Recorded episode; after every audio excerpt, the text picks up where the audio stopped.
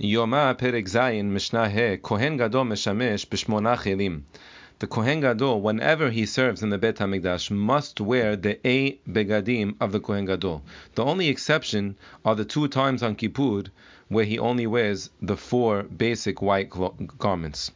The Hayediot, a regular Kohen, all year long, he must wear the four garments and only the four garments. And those four garments are the ketonet, which is the tunic, the mechnasayim, which is the trousers, the misnefet, which is the turban, and the abnet, which is the belt. Mosif alav kohen gadol hoshen ve'efod u'meil vatzitz. The kohen gadol has four additional garments: the breastplate, the apron that has the shoulder straps, the robe, and the golden headplate. Be'elu nish'alin be'urim betumim.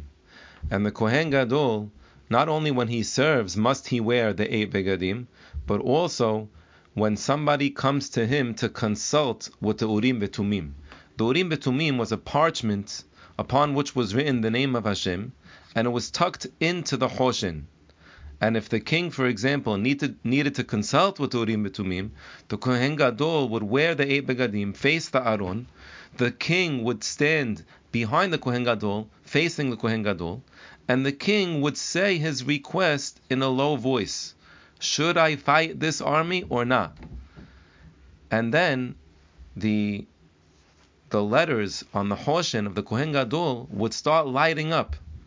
And the Kohen Gadol had Ruach HaKodesh.